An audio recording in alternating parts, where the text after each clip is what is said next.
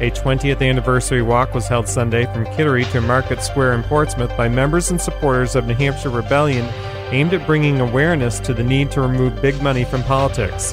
The group was joined in the walk by Democratic presidential candidate Kirsten Gillibrand, who later in the day joined Equal Citizens for a town hall meeting at 3S Art Space.